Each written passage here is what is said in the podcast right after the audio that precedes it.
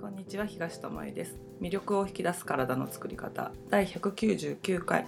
本日もイモーターズマックスとともにお送りしていきます。よろしくお願いします。行くこー。行くこー。もうどっか行って。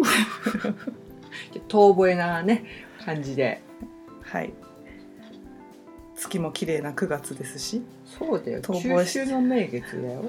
逃亡してみたくなっちゃった。なるなる。空をさ見上げることがほんと減ってんだってば。では、あの、まあね。暑かったからうん、ま、なんていうの太陽が眩しいからうん上を見ないっていうのももちろんあるんだけど、でもよーく振り返るとマスクをし始めてから、うん、なんかねうつむき加減な人が多いし、まあ、自分もそうだけどうん、マスクしてる時にあんまなんか目線って上がってこない気がする。そうだね、うん視界も狭くなるしなんかき気ぜわしいじゃないけどなんか早く終わらせてどマスクしなくていいとこに行きたいとかなったりするし、いろんなのもあってゆっくり空を見上げるっていうのは減ってるかもしれないね。で今ってさ退屈すればスマホを覗き込んでるからさ、うん。どうしてもうつむき加減になるもんね。うん。なので、出かけにくい現状があるうんから、そこにビービーブーブー言ってても、うんうんうんうん。しょうがないことだからとりあえず上を見て心のお出かけをさせてあげれるといいかなと。空見上げるとさ最近あのなんていうの？突然雨が降ったり止んだりっていう天候が多いじゃん、そうするとさ虹が見えたりね結構いいことあんだよね。そうもしかしたら UFO とか見えちゃうかもしれないしね。どこの世界へ行こうことのして世界でも行っちゃおまあねううん行こうと思えば行けると思うけど、うん。まあ現実はここにありますので現実的な話をしていきたいと思いますが、はい。最近まあコロナの話題もだいぶ聞き飽きちゃったかなって感じはするよね、ニュースとかも人さ。誰々がかかりましたとかさ、あまたかみたいな感じになってきたんだけど、でもいまだに怖がってる人がいるんだなっていうのはうん。街に出てみて思うんだけど、うん。この前ちょっと驚いたのがいつも行かない時間帯朝早めの時間帯にスーパーに行ったらさ、うん。老人って言っていいのかな高齢者の人たちがさ、入り口でさなんかつ詰まってるっていうかさね。なんでこんな入り口詰まってんだろうと思ったらさアルコール消毒してで備え付けてある紙にアルコールつけてカートの手すり拭いて、うん。カゴの持ち手拭いてみたいな、うん。すんごいアルコール消毒してるのを見て、えって思ったんだよね、なんか違和感みたいな。うん。でそのやってる人たちっていうのが若い人がほとんどいなくて、うん。その高齢者の人がみんなこぞってやってるみたいな。うん。で帰ってく人ももうまた消毒でなんか手拭いてみたいなのをやってて、なんでかなと思ったんだけどテレビとかにかじりついてる年代ではあるなと思って、うん。情報源が、まあ、ネットから拾うっていうよりもテレビから流れてくる新聞に書いてある、まあ、ラジオで流れてくるみたいなのが情報源だな、なんだなと思った時にあまだ怖がらされてるんだって思ったのね。うん。でそういう怖がらせられてるだけならいいけども、うん。あのそういう人たちってその流れてくる情報がメインのもう真実みたいに受け取っちゃうから、それに従って行動しちゃうと思うんだけどその中でワクチンの話、うん。なんか無料提供しますよみたいな話が出てたのね、1週間ぐらい前かな。うん。さそれってさ高齢者の人からとかさなんか優先的に打ってくれる人は無料にしますみたいなのがあったんだけどあの新型コロナのワクチンがこんなに早くできてるっていうのはもうさうん。おかしなことだよっていうのは前に話したことあると思うんだよね。うん。インフルエンザや風邪でさえあの効く薬が作れてないし毎年インフルエンザのワクチンだって当たり外れがあったりで、そのターゲットに絞ってさこれはもう完璧なものができましたっていうのがない中、突然今年頭に現れたようなウイルスのに対するワクチンがもう買えますよっていう状態にあって、日本はファイザーとドイツのビオンテックってところが開発したうん。ワクチンを1万2,000個。うん。とイギリスのアストラゼネカってところが開発したものを1万2,000うん。1万2000個じゃない？ん？1億2000万個。と1億2000万個。1万2000個だったらいいわ。すごい。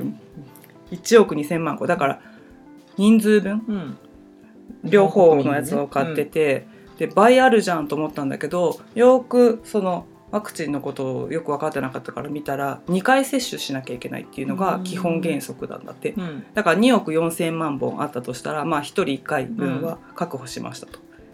でそのまあ確保してそれがまあ効果があるものであれば別にいいんだけど、やっぱワクチンってさ副作用とかもあったりとかさ、子宮頸がんとかのワクチンでもさなんか打たなかったら普通に生活できたのに障害を負っちゃったとか若い子の話出てたけどさ、そういうのと一緒で何が起こるかわからないっていうのがある中でその知見がめっちゃ短いじゃん、うん。今の段階では。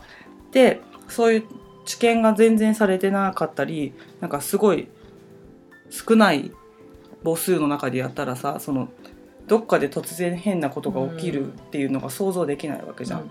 だけどそんなやつを、まあ、買っちゃったっていうか契約しちゃってるんだよね。でそれに使われてる予算が6714あ億っていう。う、ん。いくいえいくらですって？みたいな。6714億。はい。もう一回もう一回言ってください。六。6714億円うん。がそこに投じられたと、うん。その両社から買うのにね。うん。でまあその購入するのにそういうお金が使われるわけじゃん、うん。それ以外にその早期に売ってくださいねっていうやつの時に同じような法案が通されてるっていうのが出ててさ、でそれが何かって言ったらあの副作用とかが起きた場合に処方を起こされた場合うん。の費用を普通ってさ起こされた製薬会社が持たなきゃいけないじゃん、自分のとこが作った薬に対して、起こされ裁判起こされてたらすもちろん製薬会社が払うもんなんだけど、国が負担しますと。うんうん？っていう。うん。だから製薬会社にはあのそういうことを負わせないから製造だけやってくださいってことじゃん、うん。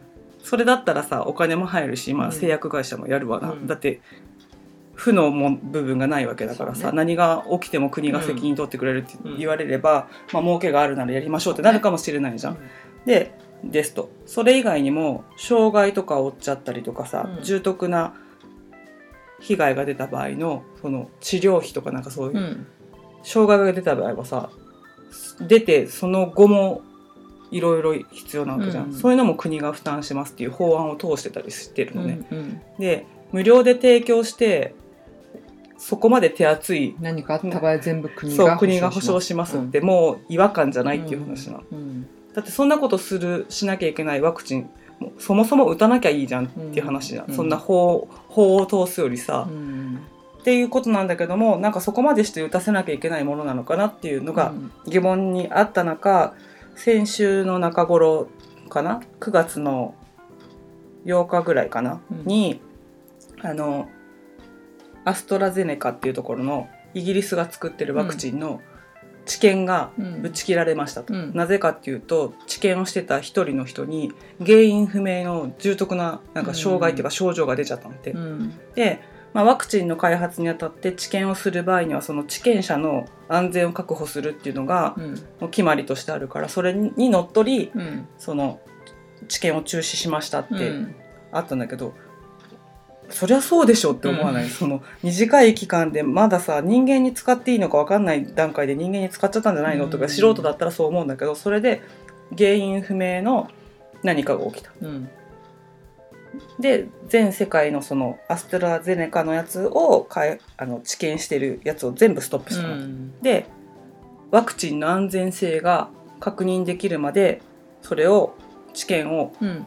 再開しないってういうん。のをこのアストラゼネカが発表したんだけど、うん。ってことはよ日本がさうん。2021年のさ6月ぐらいにさ全員接種を目指してるっていうやつの、うちの半分のこのワクチンをだ買ったところの会社なわけじゃん。でそんなものをさ打てるんですかっていう話、そうね。大丈夫なんですかって、そんな重篤な症状出て治験もできないようなものがいつ安全性が確認されるかなんてわからないじゃん。うん。でも買っちゃってるんだよ、うん。なんかさ安全か安全じゃないかわからないものを買ってたりするしファイザーの方でもその契約書の方にうん。一切ファイザーは何が起きても責任は取らない。日本政府が責任取りますっていう契約書があって、うん。それにまあサインしちゃってる、うん。しないと買えないからうん。買っちゃってるんだけどなんで日本はそんなに焦ってそんな2億そうね。4,000万本もワクチン買ったんだろうねって。で買ったからには使わなきゃいけないから、まあ、優先的に無料で提供しますよみたいなこと言ってるけどこれみんなの税金からうん支払われてるお金全然無料じゃないんだよってことをまず知ってほしいのと、あの何でも無料だからとか早いもん勝ちだからって言って勉強しずにコロナが怖いからっていう理由だけでうち、に行ったらコロナなんかにかかるよりも怖いことになる可能性もあるってことを分かってないとダメだよってことね。そうん。その副反応っていうらしいんだけど副作用みたいなことが、何が起きるか今んところちょっと分からないってことだよね。大概の薬って10年ぐらいかけたりさして開発してこういった傾向のあの症状が出やすいうんですとかさ、うん。あるわけじゃん。うん。でこの症状が出た場合はこういう対処をしたらうん。なんとかなりますとかこういう傾向の人は打たないでくださいとかあるんだけど、な何が起きるか分かりませんけどロシアンルーレットみたいな感じですけど打ちますかみたいな。無料ですよみたいな。ね。あとは何か起きたら国が責任取りますよとか言ってるけどおいおいっていう話なんだよってことをあのもっと議論しなきゃいけないのにそういうニュースって流れないんだよね。なんか残念だけど芸能人のなんたらのニュースとかさ、うん。どうでもいい不倫のニュースとかさ、うん。そういうのはいっぱい流れるんだけど、うん。あと今日の感染者は何人でしたみたいなのは流れるんだけどうそうそうしましたとかな。うん。けどこういうものを買って今こういう段階にあってとか、この製薬会社のやつはこの時点で止まってるし、ワクチンとしてどいかがなもんかっていう議論を本当はテレビはやらなきゃいけないんだけどそういうことがやっぱ全くされないのね。うん。だから、うん、と一般の人に不利な情報ってなかなか入ってこないし、うん。テレビにかじりついてるその高齢者の人とかって怖いよ。またあそこで出たよ、うん。だからワクチン打たなきゃいけないよ、うん。みたいなことにされているんじゃないかっていうのをその一生懸命消毒をしている老夫婦を見たりした時に、これって大丈夫なのかな？って、うんこの地域だけど起きてることじゃないんじゃないかな？ってあの田舎に行けば行くほどそういうことが起きてるんじゃないかな？って、都会の方はまださあの石投げられるとかはないじゃん。県外から来た人に、うん。でも田舎に行けば行くほどさ車に張り紙されたりさ、ね。石投げられるみたいなことがあるわけだからなんかもうちょっとあの視野を広くっていうか、うん。一方方向の情報の取り方じゃなくてしなきゃいけないんだけどそういう人たちには届かないからこそこういう音声聞いてる人とかがうん。伝えてあげるってことはできるし、ちょっと待てよってこういうことなんだよってうん。分かりやすくねなんか説明してあげるとかもできると思うから、あの知る知ってる人が動くっていうので、うん。もういいんじゃないかなって思うのと、あとはさインフルエンザのワクチンもさ早めに打ってくださいねみたいなさ。そうね。なんか通達出てたじゃん、えあれもちょっと疑問なんだよね、ーなんでなんて？なんでなんて。っていうのもあのみんなマスクして手洗いうがいしてるから、こ今年インフルエンザの患者数がすっごい少ないんだって。ね、うん。ニュースによると1000分の1うん。ぐらいに減ってるっていう。ってことはさかかる率1000分の1に下がってるわけじゃん、うん。例年よりも。うんでもさなんか積極的にインフルエンザのワクチンを打ってくださいみたいな、うん。コロナの症状と違いがわからないものなのでみたいな意味わからんくらい？そう。そうなんだよね。で全然ねその予防にするに値しないほどしか流行ってないものの、うん。ワクチンを進めるっていうのもあ在庫抱えて困ってんのかなって思っちゃった。うよそう、ねうん、かまあ冬がどうなるかわかんないから早めに打っといてねっていうなんかいろんな理由うはん。付け加えられてはいるけれども、けどなんかその報道にしろうん。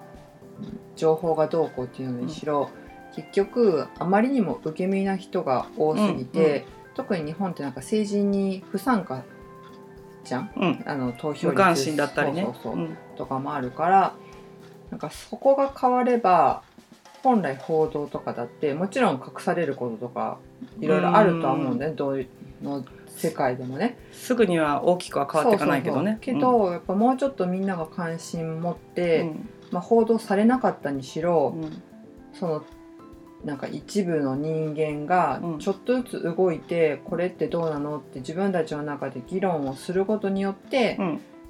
あの変わっていくことってたくさんあるしそうやってこの世の中が変わってきていると思うから、うんうんうんどっちにどう変わっていくかって本当あの高齢者の人たちの選択がどうこうってよく言っちゃうけど、うん。そこだけの問題じゃなくて、若いもう10代とかそううん20代の人たちの新しい感覚うんってすごい重要だしその人たちもなんていうの？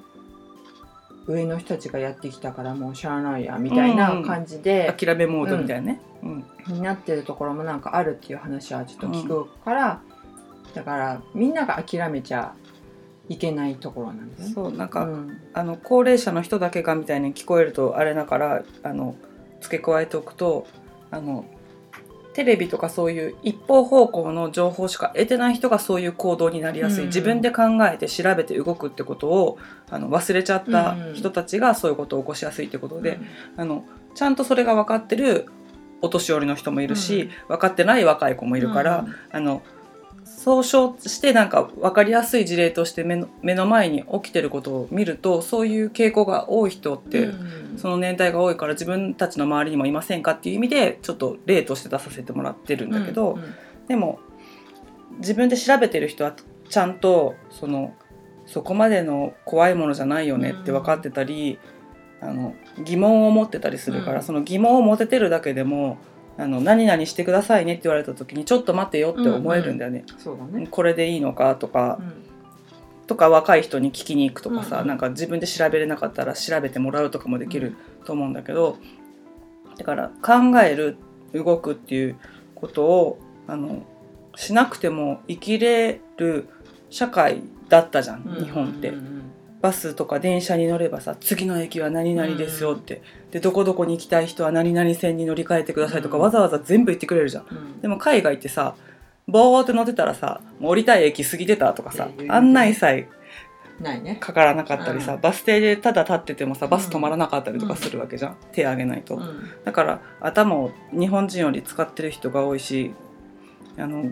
自分から動くってことが身についてるからそね。う。ん。うし英語圏だと英語の論文とかもいっぱい読めるから、あの情報量ってこの日本語を第一言語にしてる人よりはあると思うんだよね。だけど日本語しか喋れないし日本語しか理解できなくても英語がわかる日本人がちゃんと。親切に YouTube に上げてくれてたり、うん。なんかブログ書いてくれてたりするんだよね、だからそういうのを見つけて本当なのかなってこの人が調べてくれたやつ言ってること本当なのかなってまたそのワードをさ、うん。日本語で入れて調べるとかっていうこともできるから、そういうこともしてほしいしたまにそういうワクチン系の話とかをしてる YouTube とか消されたりとかね、うん。あるみたいだからそれってなんでかなと思わなきゃいけないよね。ただあのなんていうの害があるものを消すのはわかるけどさ、うん。もっとみんなが知るべき情報なのに消されるってことはさそれを操ってる方に不利益なことがあるからそう害害があるからスポンサーがちゃんといるわけだからそっちを守るために消されるってこともあるから、そういったものを組み合わせてみてあなんか変だぞと思うことがあったら、そこについてまた掘り下げてみるとかね、やってもらうといいと思うしどれが正解かわ分かんないでよあの打った方が良かったじゃんっていう結果が将来あるかもしれない、うんあの時、ねあの率先して打打った人が助かったじゃんっていう未来がもしかしたらあるかもしれないけど今までの傾向でいけばそのワクチンっていうのには年月がかかってうん。何回も何回も治験を重ねてその開発をして手を加えてうん。改良を加えて改良を加えて人間に害がないものをなるべく害がなくてうん。効果があるものってやってる中でまだ半年しか経ってないようなもののワクチンがをこんだけ買ってしまうこの国ってどうなんだって。でもう現に治験が打ち切りしますとちょっと危険なのでやめますって言って、それが原因不明の重篤な症状が出たって、でもさコロナでさ亡くなってる人の数をさ日本で今見たらさ、インフルエンザなんかよりも全然少ないしうん。毎年の数に、今今の段階で1500人以下なのね死亡者が。でインフルエンザとか自殺って3万人とか亡くなっちゃうとかってある、だけどインフルエンザでそんなにビビってたっけ毎年っていうことなんだよね。なんかそんなにみんなマスクしてない人を犯罪者扱いしてたっけ？みたいな。ほとんどの人してなかったんじゃないの？みたいな。花粉症の人ぐらいじゃないの？マスク毎日してたのっていうような状況が昔にはあったのに、なんかわかんないけどこの新型とか突然出てきたっていうイメージで怖い怖い怖い怖いってなってるけど数値は嘘をつかないからそのなんていうの今出てる数字？うんなんていうのかな上上増しはされてるかもしれないけど、うん、ほ他の国で出てる数と日本で出てる数を比べたら日本って圧倒的に少ないし、感染者の数だってその少ないわけよ。でその何 PCR 検査とかも、コロナだけに陽性が出るかっつったらそうじゃないっていう言われてるのもあるのね。インフルエンザにかかってても PCR 検査ってそのうん陽性が出ちゃう場合もあるから、うん。全員が全員本当はコロナじゃないかもしれないけどカウントされてたりとか、っていうのはあるかもしれないけどもでもそれで出てる数値がこの数だったら、うん。全然なんかビビるようなものじゃないんじゃないの、ってところはあるんだよね。うん。だからあのいろんな病気でどれぐらいの人が亡くなってるのかっていうのを調べてみるのもうん。あの一つはあありなんだよね。ね。じゃあがんはどれぐらいなんだろうって、コロナに比べてどれぐらいなんだろうって、うんじゃあがんにならないためにみんな何かしてますかって言ったらさ、うん。食事別に気を使ってなかったりさ、うん。するのにさコロナのだけのためになんかレジに行けばこの空間にうん。ビニールがはな貼られててとかっていうなんかおかしいうん。じゃんっていううん。ところだよね。そうね。うん、うん。で半年も経ったからだいぶおかしいなって思ってる人も増えてきた。増えたね。増えてきたは増えてきたんだけどそのいろんな人の目があるからやっぱりさうん。マスクしてないだけでさむちゃむちゃ見られるんだよね。うわみたいな。そう。なんだあいつみたいな。あいつさ頭おかしいぞぐらいのね。だからお店の中でしないなんていう私は勇気がないから、そのここはしといた方がいいなと思ったらするけど外に出たらもうすぐ外すね。しね。うん。だけど疑問に思ってる人がいっぱいクエスチョンの中みんながしてるからっていうあの日本人の独特のやつでしてるのもあるんだろうなっていう。うんのもあるからちゃんと調べていってどこまでが安全ライン安心ラインなのかっていうのを自分で決めておくのはうん。必要だと思うんだ、そうだね。どんなことがあっても私はワクチンを打ちたいんだだったらそれでいいと思うし。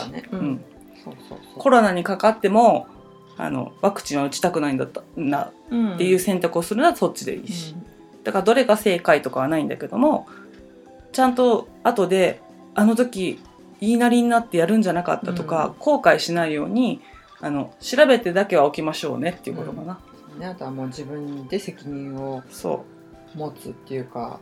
あとはただじゃないよってことね。うん。みんなの税金が使われてるしもし何か起きた場合は国が保証するって言ってるけど政治家のポケットマネーじゃないからね。みんなのお金をあなたに使うことになりますってだから自分さえ良ければって言ってさ無料でワクチン打ってさ障害が出ちゃったとしてさそれでた国が助けてくれましたってみんなのお金が。だから無知な人ってさいろんなものを無駄にする可能性があるからやっぱり知るってことだけはうん。やっておきましょうねってことかな。ね、その国が決めました保証しますよって言ってるのもうん、絶対じゃないからね。そうね、法案なんてさうん、急に変わっちゃってるじゃんだって今のワクチンのためにそれが通るってことはね変えることだって可能だしあなたのは例外ですってお金が出ない場合もあるし、もしかしたらそういうことも起こりうるかもしれないから、そうそうそう。あの100%信じないうん。ことと、まあ、疑いすぎるのもうん。違うからそこはなんかすごい難しいっていうか矛盾するところではあるんだけど信じるけど疑いすぎないっていう。から結局は自分のその感覚うん。をどこまで研ぎ澄ますかだし自分を信じるうんうんうんうん。力っていうのが、免疫力だよねそこもね。そうだね。とうん。思う。だからこれからますます自分のことをどれだけ分かってるか、うん。感覚をどれだけ使ってるかうん。っていうことが、まあ、試されるじゃないけど、周りと一緒にしとけばいいっていうのはもう終わりだから、あの自分はどう感じるのか、自分はどうしたいのかっていうのをねうんで食べたものに対しても反応がちゃんと出ますよって言ってるのずっと言ってきてるけど、この音声では。で兄弟で同じような DNA 持ってても同じもの食べても同じ反応しないと。うん。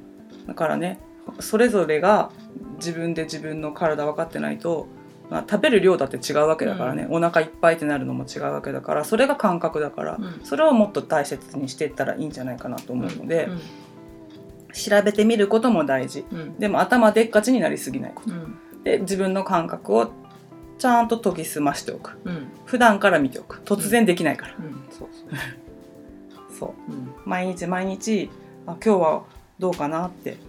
呼吸一つでもそうだよね、緊張してる時は早いだろうし、うん。リラックスしてる時はゆっくりだろうし。でもどういう時があの緊張してる時でどういう時がリラックスしてる時かを知らないと、うんその通常の心拍を知らないとそれを判断できないうん。わけじゃん。だから通常ってものを知っとくっていうのも大事だし、うん。早くなった時はここういう時だなって分かってればあ今緊張してるなって、うん。深呼吸して自分をリラックスさせてあげようとかってうん。できるのと一緒でだからすごい難しいことを言ってるわけじゃなくて感覚を使いましょうっていうのは、なんかアスリートみたいにさ足の裏の一つ一つの神経まで感じてっていうことじゃななくていいんだよ。うん。普通に生きる中であのあちょっと暑いな寒いなって感じるのも感覚だしあの肌がカサカサしてきたな今日はあのお化粧のノリがいいなとかも感覚だしそれって別に特殊な能力なくても、うん。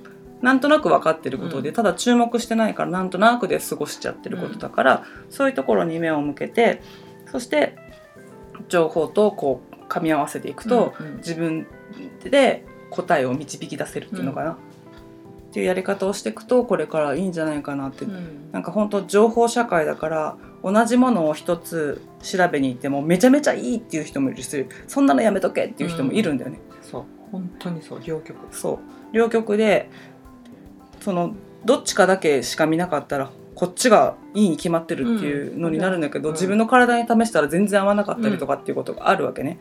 そうするとあれ？ってこの人の言ってること本当なのかなって言って、うん。逆の情報を取りに行くとあこういう考え方もあったんだと、うん。じゃあ自分はどこなんだろうって調べた時にあの右でもない左でもない中間だったってこともあるじゃん。うん。程よく取るのが良かったうん。とか。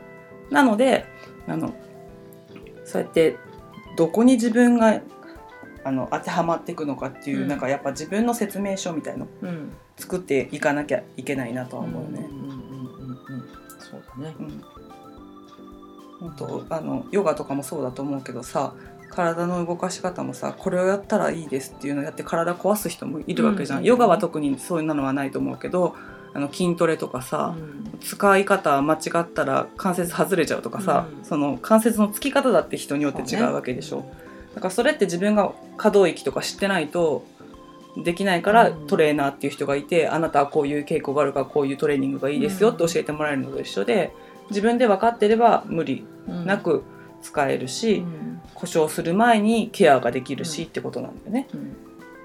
そうだからあの自分のうん。お守りは自分の中にある感じ。おと言いますと、あのお守りってさ、うん。いただきに行くでしょ、うん。けどその外にあるものを信じるんじゃなくって、うん。もちろんお守りって心の支えになるんだけど、それよりもなんか自分の中にある感覚の方が絶対的なお守りになる。けどそのお守りをみんななんか捨てちゃってうん。それよりも外にあるお守りであそこにすがりここにすがりみたいなことになんかなりすぎちゃってるから、その外も大事なんだけど、うん。もちろん。でもやっぱり最後の最後はその自分の感覚とかさっき言ってる信じるとかもそうなんだけど、自分のお守りを見つけて軸っていうのかな、うんうん。信念とか？それをなんかみんな忘れすぎじゃないかな？っそうね。ていう許容範囲とかそういうのもそうなんだけどね。外との触れ合いで自分を知るってことはできるんだけども、比較することで自分が分かるってこともあるけども結局自分っていうこの中のところがうん。分かってないとってことだよね、比較して終わっちゃうってことだよね、うん。私は劣ってるで終わっちゃうってことだよね。うん、なんか優れた人がいたとしたらね。だけど自分はこうだからあの人よりこれができなくてもそれは自分の個性だって思えたらまた違う使い方ができるけど、ただ比較して終わっちゃうっていうんだったらもったいない。でも他人がいるから自分が分かるっていうのは絶対あるからその外とのその違いをは感覚として使った方がいいよってことね、うん自分を分かるためのあの鏡じゃないけど、うん。見せてくれてるんだっていうので自分の中に最終的な答えを見つけ出すっていうか、んんうんうん。そうそう。外のそういう人たちがいないと気づきっても全然ないじゃんやっぱり。なんかその中のそれを見つけたらそっちを大切に外とのこの違いを楽しんでいくっていうか、うんうんそこでまた新しい発見をしていくっていうか、そういうことができたらあのより豊かになれるよね。うんうんうん。うんなって最近。